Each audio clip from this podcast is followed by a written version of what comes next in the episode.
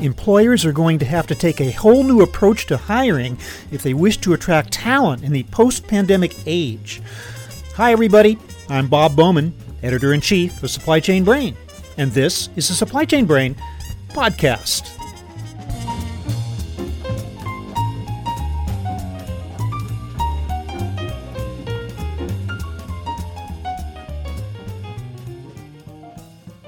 Process of interviewing and hiring job seekers has essentially been fixed in stone for years. Most of the time, the power lies with the employer, with candidates having to prove their worth to the company by answering a series of questions that can border on the bizarre. That dynamic is often present even in times of historically low unemployment. So, shouldn't it be all the stronger now, with tens of millions of workers out of a job?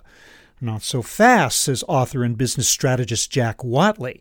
He believes that, because of changes wrought by the coronavirus pandemic, companies must completely revamp the way they recruit and hire, even to the extent of launching employer branding campaigns so as to attract top talent. Other terms used by Whatley that you might not have heard before include employer engagement algorithm and a human code DNA hiring system.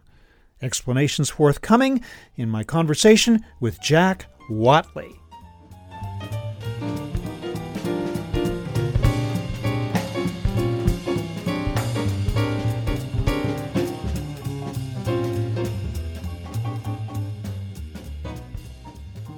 Well, Jack Whatley, welcome to the show.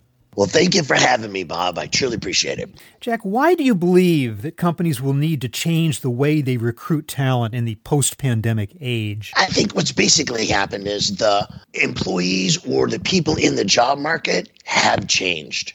And what I mean by that is when people experience sudden job loss, realize how vulnerable they are and how important job security is, it's changed the criteria for choosing a job.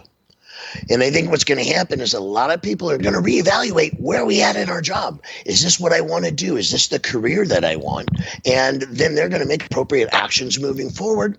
And companies are going to need to be cognizant of this while they're putting together their marketing campaigns and trying to bring back the employees that they laid off to the workforce. So, what is it you think that employees are most scared of right now? A time of change like we're currently in right now, I think one of the biggest concerns people have is uncertainty. How long is this going to last? How am I going to survive? Will I have a job to go back to? And do I even want to go back to the job that I used to have? Mm-hmm. So I think these concerns people are having are really could be summed up as the fear of the unknown. We're in uncharted territory, and that makes people nervous and concerned. Well, you would think that they would go for the familiar. They laid off and they're and they're offered the job back, why wouldn't they just come back? There's, are you saying that's not necessarily to be assumed? I would say that's exactly it, sir. Uh, it's not necessarily to be assumed because basically what happened is all of a sudden millions of people's lives changed overnight. One minute we have more jobs than we have people available, and now we have 30 some odd million people file for unemployment. And in times of turmoil and unknown like we're experiencing now, it's human nature to want to be safe and have a feeling of security. And the biggest contributor to feeling safe and secure is having a job that you know is going to be there, that you've got money coming in, you can take care of your family and friends. And unfortunately, for about 30 million people in America right now, that's gone. They have no job. So they're going to be shifting the priorities I see or that they choose in a job so that the focus is going to be more towards safety and security versus not. And if you were laid off, do you want to put your time, energy, and effort in an industry where it can happen to you again and disrupt your whole life? Most mm-hmm. people don't. And I think that's why we're going to see a lot of people not returning. I want to follow up on this idea of changing job priorities because you said when you were referring to that, I think you were talking mostly about the value that employees are going to place on safety, but are they going to have a different attitude toward the job in general and toward the role of, of work in their lives? Are they do you think they're going to come back just with a different attitude altogether? I believe that definitely is going to be the case because there's basically three generations that are going to be in the workforce and this pandemic has affected each one of them but it's going to change them a little bit differently and here's what i mean i'm a baby boomer i was always brought up to go to school get a good education, get a job, work really hard, climb the ladder of success. You're going to get the gold watch at the end of the rainbow, and you can retire. Well, we know starting in the 80s that's changed. So that started shifting the workforce on how they valued a job. The old day was get a job, stay at it, work really hard. Well, after the 80s and the changes that business has made, it's changed how people value that job. In the 80s, there was a time when business it was successful or it was a good business practice to have what I call balance the books on the back of your employees. So in the 80s, there were business models and business processes that valued destroying the company, not caring how it affected the employee for maximizing shareholder value. Then we have the crash of 2008 and 2009, and now we have this which is the pandemic, which has affected everybody. And I think what that's done is it's forced everyone to look back and say, hey, do I want to sell my soul for one job? Do I want to sell my soul for one career? Or do I want to live life while I make a living instead of making a living so that I can live my life. And do you want to continue to trust the employer who found you somehow dispensable at one point, laid you off, and now begs you to come back? It's like, I would imagine, like, hmm, maybe not. I have to agree with you. And I'm dealing with that actually right now because also I have a staffing agency that I run, and I've been helping customers that had to lay people off because of the slowdown. Now they're trying to bring them back. And that's the challenge. All the people that I'm talking to are like, why do I want to put my faith in my future in a company that didn't value me when they could have. Mm-hmm. And that's going to definitely change the makeup of the entire workforce. And I think it's going to affect almost every industry out there. Okay, realizing that now, how must employers change their recruiting techniques? You know what? The sudden change in the job market and the challenges that people are going through has raised the level of skepticism that employees are going to have in business and in government. And the best way that a company can help address that skepticism is with an employer branding campaign.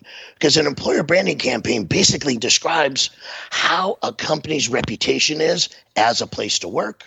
And it's going to be how business will market their jobs in the future and also use that as a way to retain the employees they currently have. It's just like your personal reputation. The better you are, the more job offers you have. Well, it's going to be the exact same with your employer brand. Mm. The better your employer brand, the more people that we're going to work for you. And a large portion of that employer brand message is going to be based on the reviews and referrals of previous employees. Where is this branding campaign going to be waged and what is it going to consist of exactly? Well, that's a really good question because that's when we start talking about human resources is going to actually start to morph into instead of being a place where employees have to show their value before they get the interview, like the old command and control model. Now I see businesses shifting it to focusing their recruitment is more of a sales and marketing strategy. So it's going to happen throughout the entire engagement process while someone's being recruited from before they communicate with the company to when they start communicating with the company as they're moving through the stages of being hired. That's where we're going to have to emphasize our company's compensation plan to make sure that we're taking care of our people. We're going to have to really focus on our company culture because we all know the better the fit for your culture, the more successful the candidate's going to be.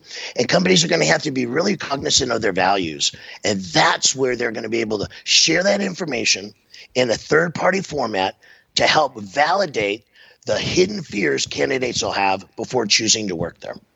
Do you propose this regardless of what the unemployment situation is? I mean, when unemployment is high, the, the power, the dynamic shifts in favor of the employer. But when it's the other way around, they can't be so picky. And so, are you saying that no matter what, that branding campaign has to be carried out? That you have to actually seek employees regardless?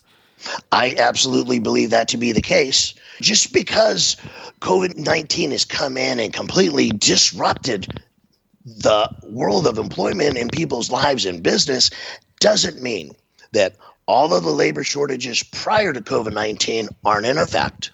But the focus of most companies that I talk to and what we do is we're not just trying to hire somebody, we're trying to hire top performers. Top performers will always be in demand. And because there are so many people in the job market, it's what people are going to use as a way to attract the people that make sense to work in their company and repel the people that won't be a good fit in their company. Does that change the questions that you ask in an interview? I mean, up to this point now, employers have developed, with the help of consultants, some very strange and very elaborate series of psychological questions that, that are supposedly will determine whether that prospective employee is right for your organization. Does that shift too? I believe that's going to completely shift and be redone. Mm-hmm. I have a feeling that the recruitment process is going to go from more of a let me ask you a series of questions, and the better you answer the questions, the better your opportunity of getting hired, to being more of a prescription based model, similar to like going to a doctor. The recruiter is going to talk to their candidates and really try to find out what are they looking for, what do they want, where are their goals, and where are their objectives, so that mm-hmm. you can start to build that relationship. The fact that people have changed the way they value their job, we need to change the way that we value them in the job. And by showing them courtesy, respect, but more importantly, letting them know that working at your company is going to be a good fit and is something they should do, but also letting them know this might not be the best place for you. What an interesting change because for years and years, any book you picked up on how to get a job would stress that when you go into a job interview, you don't sit there and tell your prospective employer how much you want this, what this job will do for you. You talk about what you can do for the company. Now you're suggesting a completely different paradigm in which it really is more about what the company can do for the employer, or at least equal what the employer can do for the employee. Would, would that be accurate to say? I would say that is right spot on. Um, you're really good at it. And the main reason for that is this two months ago, we had more jobs than we had people available to fill them. And then in two shapes of a lamb's tail, we got 30 million people unemployed. And not knowing how they're going to take care of themselves for the future. And by a company showing their potential candidates that they care for them and they respect them as a person and how they treat them in the interview process is going to give them the recruiting advantage over the company that says, Hey, so tell me, what kind of animal are you? Versus mm-hmm. the recruiter that comes in and says, Hey, Bob, I really appreciate you coming with us. Why did you choose our company? What are the things that you're looking to get out of your career with us? And then making it more of a win win instead of a let me stand here and be the guard to the gate and you got to come up with answers to get through the gate. To what degree is it important that this branding campaign be kind of a proactive effort on the part of a company, reaching out to community, perhaps in the form of hiring fairs, in the form of going on campuses of universities and spreading your brand, so to speak, by your own nomenclature here? Is it really have to be that? I mean, is how do you spread the word? Is that a good way to do it? You know what? I, I, for some industries, that's going to be absolutely the perfect way to do it. For most businesses, an employer branding campaign is mainly an online event. Because oh. what happens when employees are choosing what company they want to go or what company they want to work for, they're going to have interaction with the company that's going to give them preconceived ideas on what it's like to be in that company. Then what they're going to do is they're going to go online and they're going to search out. And in their searching process, what they're going to do is two things validate what you said was real about the company or say, hey, you didn't validate what you said was real about the company. And then they start to build that distrust. And that's where we'll lose our candidates. What is an employee engagement algorithm? An employee engagement algorithm is a time in an employee life cycle when someone is open to changing jobs. And here's basically what I mean. You know, like over the last six years, employment has changed. Not long ago, when you hired an employee, they would stay with you anywhere from four to six years. So if you did a good job of hiring, it was safe to say that your human resources department would not be on a constant hamster wheel of trying to bring people into the company. Well, because of the shifts in happened in the, the 80s, the 2008 and 9 and COVID-19 has drastically changed the way people are going to look at their job and here's what I mean. Most employees know that we're not going to retire at the company that we're working at. So, how's that company going to help us get to the next stage in our career? When somebody focus on working at a job is no longer to retire there, but to build a skill set that they could sell for a higher price to that job or to a new job. It shortens their life cycle. So, about right now, people are averaging one year and nine months is the tenure of an employee, which basically means that the company is replacing these people every two years.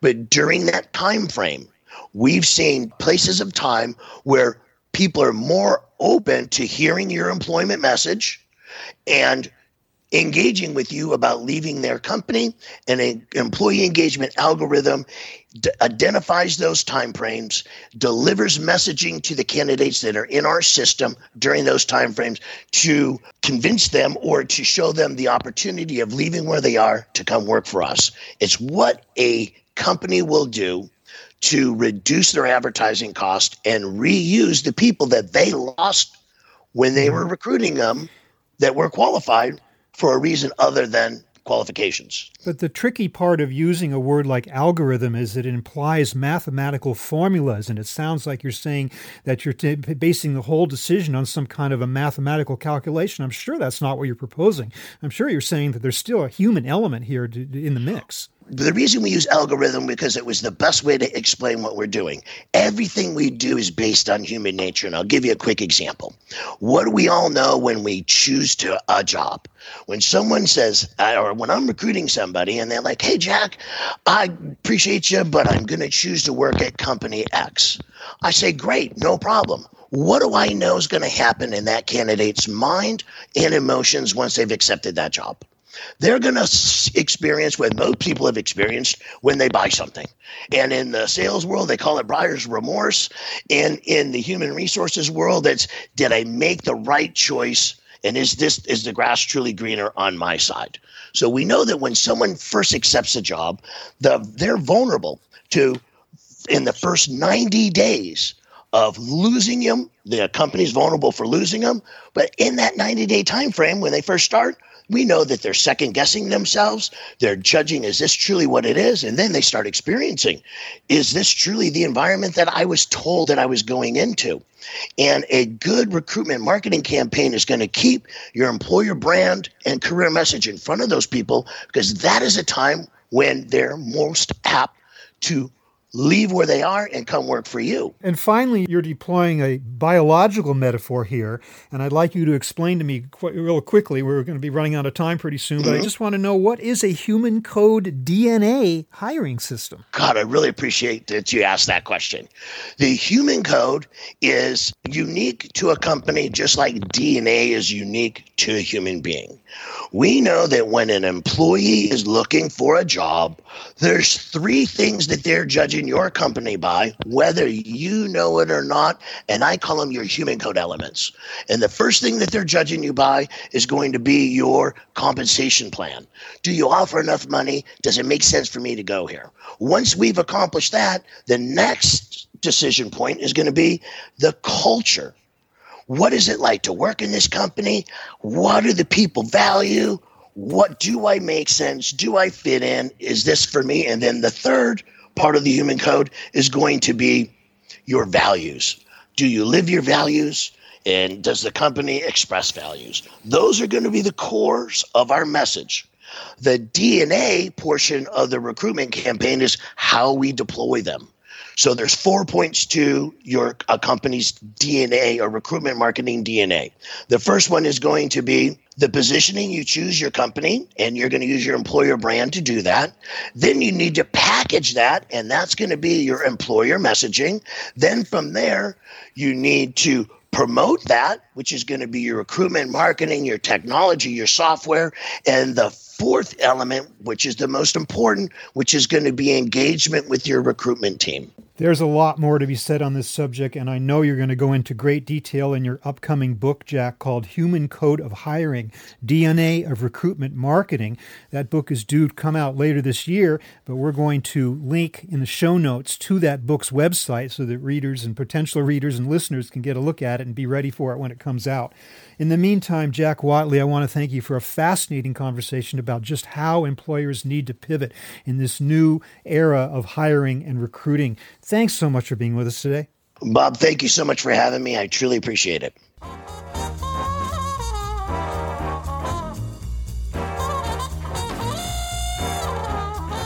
That was my conversation with author and recruitment strategist Jack Whatley, talking about how businesses must change the way they hire. We're online at www.supplychainbrain.com, where we post a new episode of this podcast for streaming or downloading every Friday. You can also read my Think Tank blog, watch thousands of videos, and access all of our other content, including the digital edition of our magazine. Look for us on Facebook and LinkedIn, and follow us on Twitter at scbrain. You can also download or subscribe to the podcast on Apple Podcasts. Got any comments or suggestions on this or any episode? email me at rbowman at supplychainbrain.com. Stay well and see you next time.